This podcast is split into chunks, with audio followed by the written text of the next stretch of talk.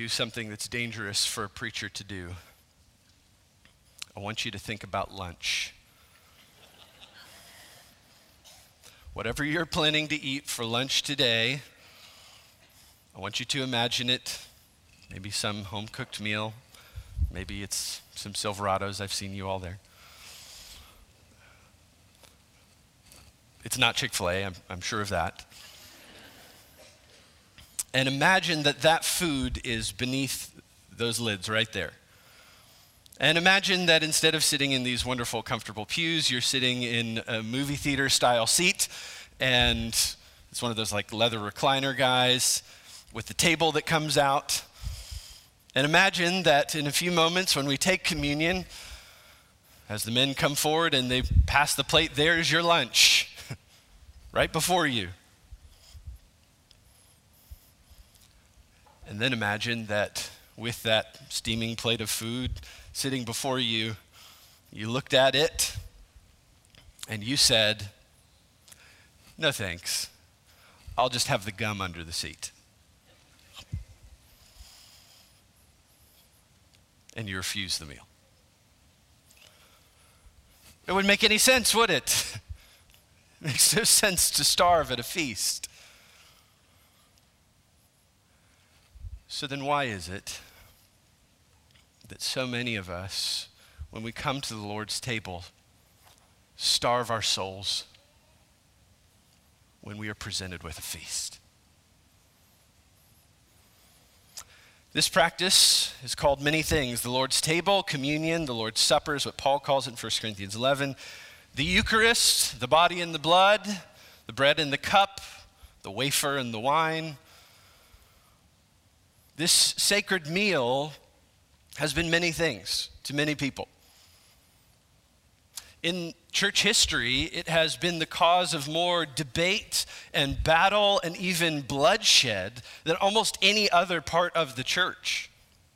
John Hooper, a faithful Protestant believer, was burned at the stake for what he believed about communion. The Marian martyrs, the very same because they rejected the Roman Catholic doctrine of the Eucharist. There was a young boy, 12 years old in the fourth century, Tarcisius, who was asked to bring the communion bread across town to the church. And while he was on his way, he was jumped by a band of marauders wanting to steal his food. Rather than give them the food, he clutched it to his chest as they beat him to death because he so loved the body. And yet, I think for many today in the church, communion is not nearly so serious, is it? I mean, just think of the way that it practically looks for us since COVID. We have those little cups with the, like, I mean, it's just styrofoam, little wafers on top. And a while back, we had some that we kept a little too long. They got fermented like it actually was wine by the end of it. I think for a lot of people, communion is just some kind of weird, churchy Christian thing that you do. They don't really understand, but I guess Jesus said it, so you're supposed to do it. Honestly, for a lot of people, communion isn't even a church thing anymore. I've been to plenty of weddings where people do communion, been to retirement homes where folks do communion. There's even a new phenomena in the last couple years called virtual communion. Uh, one of them is named Dr. Marcia McFee's Comfort Food Feast of Love Liturgy. Literally, you can, in the comfort of your home, eat cornbread and drink sweet tea and call it communion. Which, by the way, that's not communion, just to be clear. Doesn't count. So, what, what on earth is this table that we do every so often? Well, I just want to, as a way of introduction, answer three kind of nuts and bolts questions about the Lord's Supper. So, the first question I want to answer is, is what is it? What is the Lord's Supper? Well, very simply, it is an ordinance of the church. It's a regular ritual. There are two ordinances that Jesus left for his church baptism and the Lord's Supper. And so this is the second of those. Jesus instituted it on the night when he was betrayed by saying, Do this in remembrance of me. And you might think, well, maybe that was just like a one time thing until you get to 1 Corinthians 11 and you realize that Paul didn't understand it that way. The passage we read, Paul understood this to be an ongoing ordinance, that Jesus established this regular patterned ritual. He received it from the Lord, and so he's delivered it to you. And I think ancient rituals feel weird to us in kind of Bible church land. There's other churches that have a lot more rituals. We don't have very many, we just kind of have the two. And so it feels strange to us. You, you know what a ritual is, though. You, you've practiced this. You remember in school when you stood and you recited the Pledge of Allegiance, or you're at a football game in DC Washington sang the national anthem. You know what it is to do something in kind of a regular way that's for the purpose of remembrance. I think some people, though, when they come to the Lord's table, it feels a little cultish to them. Like all of us are going to drink the same Kool Aid at the same time. This is a little weird. So maybe they have a negative association with the Lord's table. But I think it's supposed to feel a little bit strange. It's supposed to feel ancient, transcendent. I think that's why Jesus instituted it the way that he did. It's supposed to transport us in a way outside of the age of the iPhone into another world, world of our Savior. That's what the Lord's Supper is. It's an ordinance of the church. Secondly, I want to ask the question how is the Lord's Supper supposed to work? I'll start by answering it in the negative. It's not supposed to work like a magic meal. I would reject the Roman Catholic doctrine of transubstantiation, which is to say that the, the uh, wafer and the juice actually turn into, really turn into the body and blood of Jesus and are sacrificed again every Mass. I totally reject that. That's not at all what the Bible teaches, and it's a horrific blasphemy. Jesus is not sacrificed again, he died once for all. So it's not a magic meal. It's also not a saving ritual. This is not something you come to, and if you like eat a lot or you eat it really well, then somehow you get into heaven or you get a bigger apartment in heaven. That's not how that works. This isn't a, a meritorious act. So, what is it? Well, very simply, it's a memorial feast. That's what Jesus said. He said, Do this in remembrance of me. Or you could translate it as a memorial about me. This is very much an echo of the Old Testament feasts. The idea of them was that God gave his people these occasions where they would eat, and in eating together, remember something about the saving acts of God, what He's done for them. And then they would explain that to their children so the next generation would continue to learn and continue to feast. It was for His people, for their spiritual benefit. And what that means is that this ritual that we do as a church is not beneficial to you externally, it's beneficial to you internally, spiritually. Can I say it this way? The Lord's Supper is a food sermon. It's an exposition that you eat. It's, in the most meaningful way, soul food or as Thomas Watson called it, it is a soul festival. This meal preaches to our hearts the sign, the life, the death of Christ. It is a feast for the heart, not for the stomach. That's how it works. And then, thirdly, I want to ask the question who is the Lord's table for? We know what it is, it's an ordinance, we know how it works, it's a memorial feast, but who is it for? It's for the Lord's people. This is a family meal. That's why, whenever we take communion here, we remind everyone this is a meal just for believers. This is something just for believers to do. If you're not a believer, we ask, would you let the cup and, and the bread pass from you? Why is that? Well, well, think about it.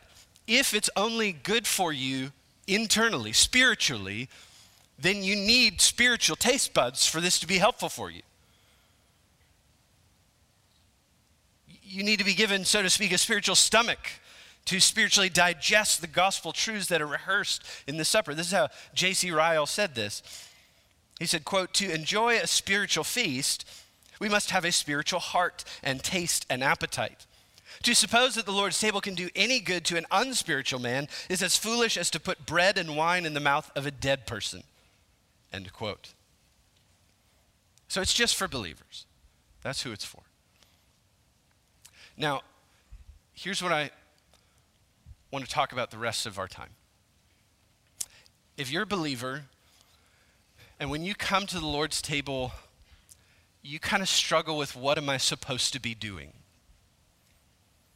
Like I'm sitting here, I have this little cup with the plastic lid I got to rip off, and got to make sure not to spill it on myself.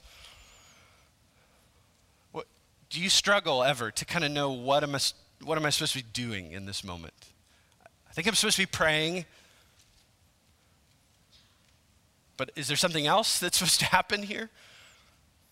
That's who I want to talk to this morning. I want us to see from the text of Scripture what we're supposed to do with communion. What is it for our souls? And here's how I want to say it communion is an invitation an invitation to come and to feast on Jesus at his table. The Lord's table is an opportunity to feast on Jesus. And so we're going to look at that in two parts today, not surprisingly, one being the bread, one being the cup. If you would feast on Jesus at his table, then first you must eat the bread of Jesus' life. Eat the bread of Jesus' life. And in order to understand this, I think we need to be transported back to the moment that it was instituted first. So if you would, turn with me to Luke chapter 22. Luke chapter 22 this shows up in all of the synoptic gospel accounts Matthew, Mark, and Luke. But Luke's account, I think, is the most helpful, it's the fullest in describing for us this scene. I want you to have a sense for what Jesus was thinking as he was instituting this meal. Luke chapter 22, Jesus has already sent out his disciples to prepare the meal in this upper room. And it says in verse 14 in chapter 22 When the hour came, he, that is Jesus, reclined at table and the apostles with him. And he said to them, I have earnestly desired to eat this Passover with you before I suffer, for I tell you, I will not eat it until it is fulfilled in the kingdom of God. The scene is it's Thursday night of Passion Week, the night before Jesus is going to go to the cross to die they're observing Passover, the Jewish meal instituted in Exodus chapter 12, before the actual Exodus. And you remember the Passover meal, it had to do with God rescuing his people from slavery in Egypt. Now, what Jesus is about to do here, he's not just slightly tweaking Passover like communion is Passover 2.0. That's not what's happening but he is going to draw on some of the significance of this Old Testament meal to help them understand this new one. And so it says in verse 17, he took a cup, and when he had given thanks, he said, Take this and divide it among yourselves, for I tell you that from now on I will not drink of the fruit of the vine until the kingdom of God comes. Now, the way that the Jews practiced Passover in Jesus' day, first of all, the Galileans would have done it on the Thursday night, and the Judeans would have done it on the Friday. That's why they're doing it then, even though the Passover lambs are going to be slain on the following day. The way that the meal would have worked is that there actually been four cups. And so the first cup that we read about in verse 17, that's, that's not the communion cup. This is the cup of blessing that would begin the meal. And then they would go and they would ritually wash themselves. This is probably the point where Jesus washes the disciples' feet. And then they would come together, they would drink a second cup, and then the meal itself would begin. And you remember the meal would have the bread and it would have the bitter herbs, and it would have the paschal lamb, the whole lamb that was sacrificed. His bones weren't broken, and they had to eat all of it that night. And then they would take a third cup and a fourth cup, and then they would sing and leave. And so in verse 19, he took bread, and when he had given thanks, he broke it and gave it to them, saying, and this is where he gives this meal a new significance This is my body, which is given for you. Do this in remembrance of me. And then likewise, the cup after they had eaten, that's the third cup, he said, This cup that is poured out for you is the new covenant in my blood. And in so doing, Jesus establishes for his church a perennial ritual that we would observe to remember him. And in the middle of that, he says, This is my body, which is given for you. Do this in remembrance of me. So, what is the significance of this bread?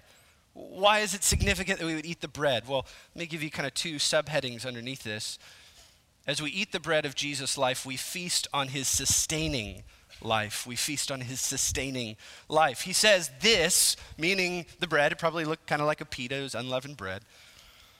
This is my body He's saying this is a metaphor.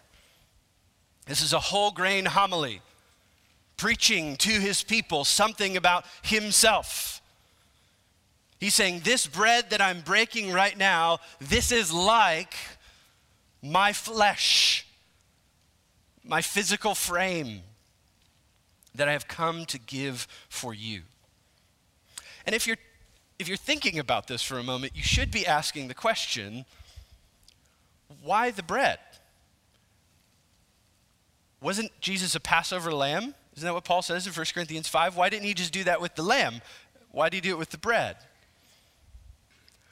Well, I think because he's getting at something different here than his life as a sacrifice specifically. I think that's what he's going to say with the cup, but I think here with the bread, he's doing something different. What he's saying is what he said in John chapter 6. You remember the crowds, he fed them, followed him across the sea, feed us more. They don't understand, so what does he say? I am the bread of life. And they still don't get it.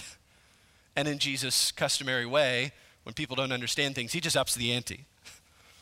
And he says, Okay, if you don't eat my flesh and drink my blood, you got no life. And then he finishes by saying this John chapter 6, verse 58 This is the bread that came down from heaven, not like the bread that the fathers ate and died. Whoever feeds on this bread will live forever. What Jesus means when he offers up the bread and says, This bread is my body, is that when we feed on him, which in the context he means believe, when we believe in him, we get his life. It's a visceral image, isn't it? Isn't it curious that the Lord left us a, an institution where we eat? Why is that? Well, because there's something about taking the food in that sustains and nourishes you that is a picture of what Jesus does for you in believing. That as you believe in Him, He sustains and nourishes and strengthens you with His life. In other words, as continually eating bread sustains your body for physical life, continually eating, believing in Jesus sustains your soul for eternal life, beginning now. In a sense, you are what you eat. You eat life, you get life. Faith, then, is the Christian spiritual food supply line. It's like a dasher bringing five guys to your house. And what faith brings you, believer, is your Savior. All of His goodness, all of His love, all of His life for you to enjoy and be strengthened by. The embodied God man is the source of all our strength. Every ounce of spiritual good. Here's the way Robert Murray McCheyne said it He said, The Lord's table is a solemn declaration in the sight of the whole world that you have been put into the clefts of the smitten rock and that you are feeding on the honeyed treasure there. It is declaring that you have sat down under Christ's shadow and that you are comforted and nourished by the fruit of that tree of life. It is saying, I have come to trust under the shadow of his wings, and now I drink of the river of his pleasures. It is a sweet declaration of your own helplessness and weakness, and that Christ is all your strength and all your life. Oh, the glory of that bread to say, I am nothing and Christ is everything. His self giving life is now my life. There is no richer meal than that. And also, we feast on his uniting life. It's not only a sustaining life, but it's a uniting life. And I just want to mention briefly uh, Paul's words in 1 Corinthians 10. He says this of the Lord's Supper The cup of blessing that we bless, is it not a participation in the blood of Christ? The bread that we break, is it not a participation in the body of Christ? Because there is one bread, we who are many are one body, for we all partake of the one bread. That word in that passage, participation, it's the word for fellowship, koinonia. He's saying that when we partake of this food, we're, we're participating in the life of Christ. But I think Paul has a more horizontal mindset in this passage because he says there's one bread, so we who are many are one body, for we all partake of the one meal. Meaning, that when Jesus says, This is my body, he means it singularly. You don't eat lots of different bodies of Christ, you all eat one body of Christ. You're all at the one table having the one meal. As you are united to Christ, so then you are united to all other believers who are in Christ. It erases any kind of distinction. We're all the same, sharing the same meal. You know this because you sing it. Elect from every nation, yet one o'er all the earth her charter of salvation one Lord, one faith, one birth, one holy name she blesses, partakes one holy food, and to one hope she presses with every grace endued. This is the unity of the body of Christ in a meal.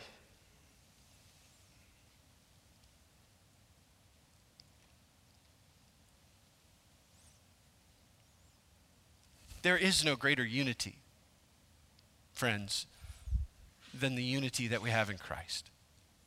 The world will try to staple you together in a flimsy fraternity of ideas and causes. But those are not true unity.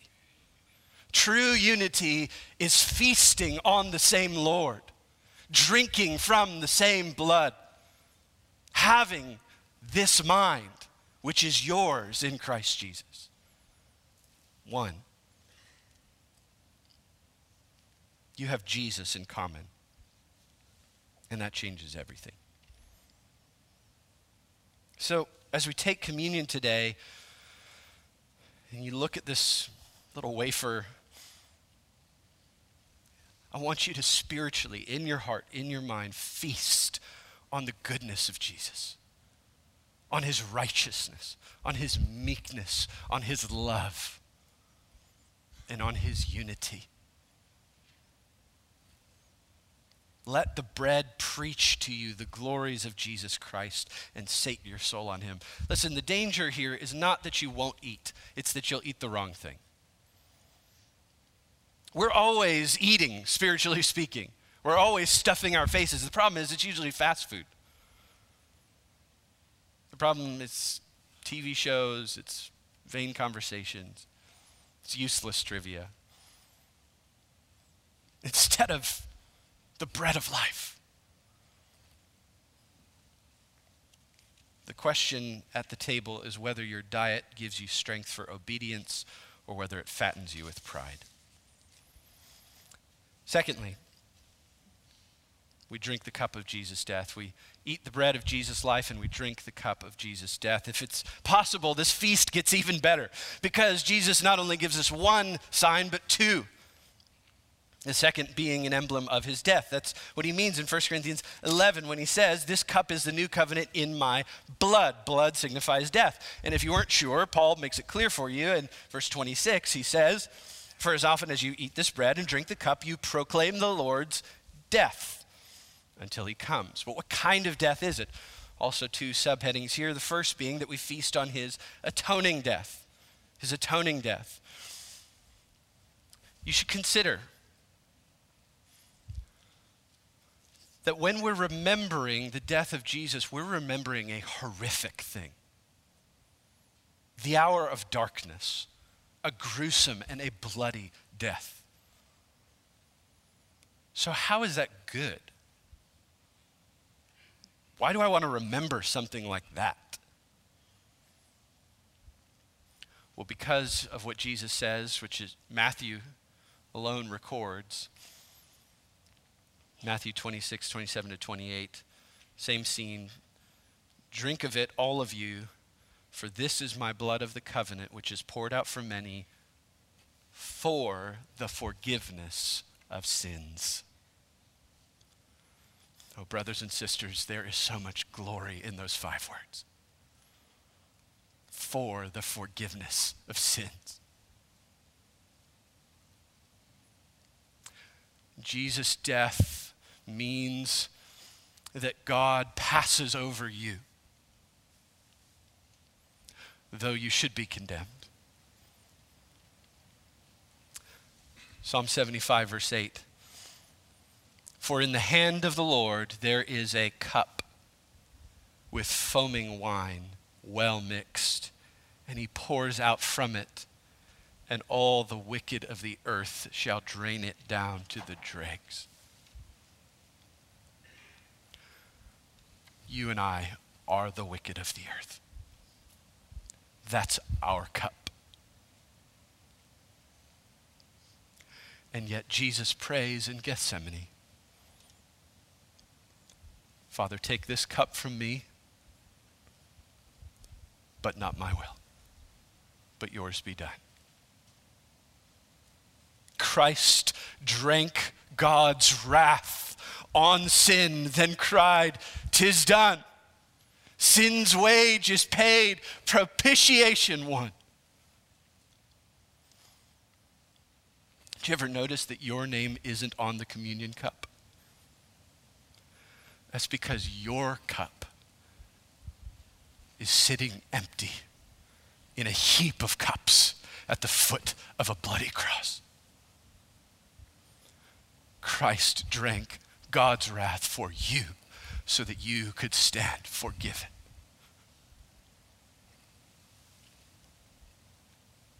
That's why Chrysostom calls the Lord's table the feast of the cross and a death meal.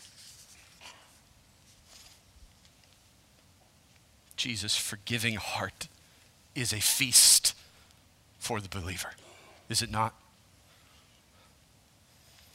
But also we feast on his redeeming death.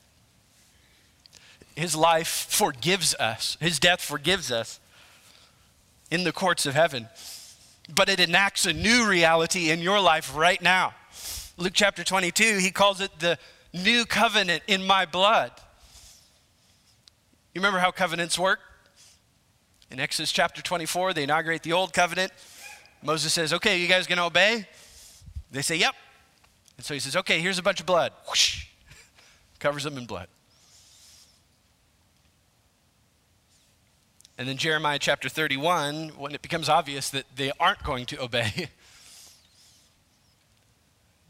God says through his prophet, I'm going to institute a new covenant.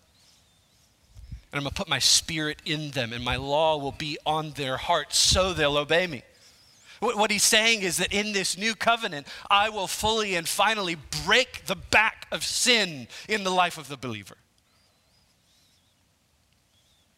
That's what he says in Hebrews chapter 9. Therefore, he is a mediator of a new covenant, so that those who are called may receive the promised eternal inheritance, since a death has occurred that redeems them from the transgressions committed under the first covenant. Jesus' death not only pays for your sin, but it destroys the power of sin in your life. You're ushered into a new covenant, a new relationship with the Lord whereby you can obey joyfully. You don't have to keep obeying sin. You're not a slave to sin anymore. And that's why it's so important when you come to the Lord's table to confess sin. This is a holy meal for God's sanctifying people. You realize sin wants you to starve. It doesn't want you to be well fed. It promises to feed you, but it never does. Only Christ can make you full.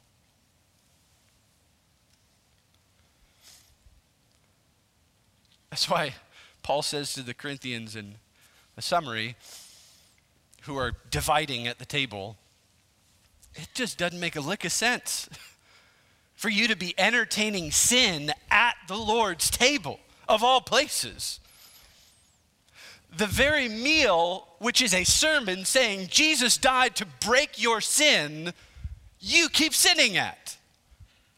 That makes no sense. It'd be like pouring gasoline and water on a fire at the same time. It'd be like getting pulled over by the cops for speeding, and he says, You know what? I'm going to let you off with a warning. And you say, Thanks, officer. Vroom, and then you speed away. Makes no sense. This is what the author of Hebrews says in verse uh, chapter 10 verse 29. This would be like trampling underfoot the son of God, profaning the blood of the covenant. Sin is serious. And we take it seriously at the Lord's table. Part of the glory of the feast of the Lord's table is to remember that as Christ has died to inaugurate a new covenant, he has brought you into it. You are free from sin. You are free to obey. What a glorious truth it is. He is a liberating, merciful, gracious Lord. Oh, how often do we try to sate our souls at the devil's diner when we have been prepared a feast by the Lord. There's nothing boring about this Savior. There's nothing uninteresting or flavorless about him. Oh, taste and see that the Lord is good. If you're here this morning, I wonder if you still feel hungry if you've never had your soul satisfied by Christ. If that's you, I beg you this morning receive Christ. Have his life for your life. Die with him on his cross and be resurrected in newness of life so that you can taste how sweet and how good he is.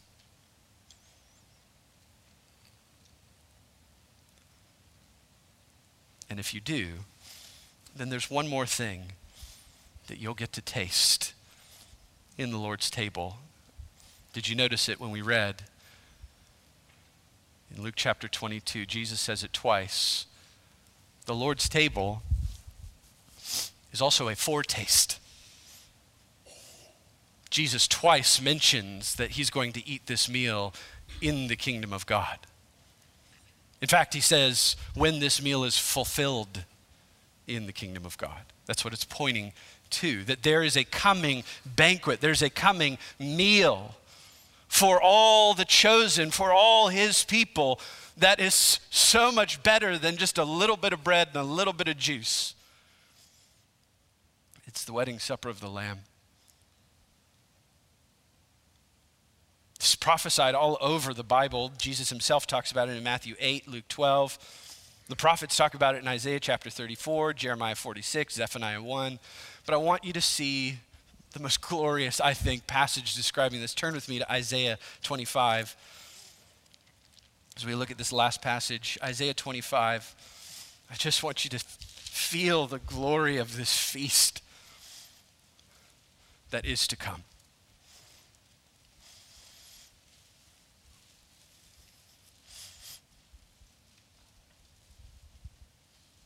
Isaiah 25, speaking of the end times, prophet says in verse 6 On this mountain, the Lord of hosts will make for all peoples a feast of rich food, a feast of well aged wine, of rich food full of marrow, of aged wine well refined. And he will swallow up on this mountain the covering that is cast over all the peoples, the veil that is spread over all nations. He will swallow up death forever. And the Lord God will wipe away tears from all faces. And the reproach of his people he will take away from all the earth, for the Lord has spoken. And it will be said on that day, Behold, this is our God. We have waited for him that he might save us. This is the Lord. We have waited for him. Let us be glad and rejoice in his salvation.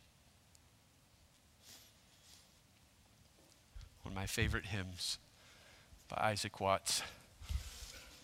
How sweet and awful is the place with Christ behind the door, speaking of this feast, where everlasting love displays the choicest of her stores. And while all our hearts and all our songs join to admire the feast, each of us cries with thankful tongues, Lord, why was I a guest? Why was I made to hear your voice and enter while there's room? when thousands make a wretched choice and rather starve than come? Here's the answer. Twas the same love that spread the feast that sweetly drew us in. Else we had still refused to taste and perished in our sin. Friend, here today, are you refusing to taste don't do it anymore. The feast is spread before you. Jesus is offering himself to you. And know, beloved, that the feast of communion today, it's just a crumb compared to the glorious banquet. Today we feast on Christ. On that day we will feast with him. Blessed is the one who is invited to the marriage supper of the Lamb. Let's pray.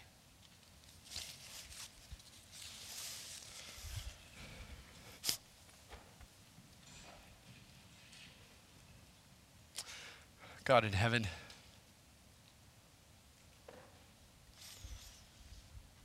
you know our need. And you have met our need perfectly in your Son, Jesus Christ. So we ask, Father, as we come before your table, may we feast on Jesus. May he be all our life. May his death free us to glorious communion with you and rich fellowship with each other. May this table that we take together be a glorious sermon to our souls of how Christ has become all for us. We pray this in his precious name. Amen. And now, for a parting word from Pastor Jesse Johnson. Thanks for joining us. If you're in the Washington, D.C. area, I would love to see you at Immanuel Bible Church. For more information on our church or our current service times, go to ibc.church. For more information about the Master's Seminary and their Washington, D.C. location, go to tms.edu. I hope this resource has been a blessing to you and it helps you seek the Lord daily, serve others around you, and share the gospel with boldness.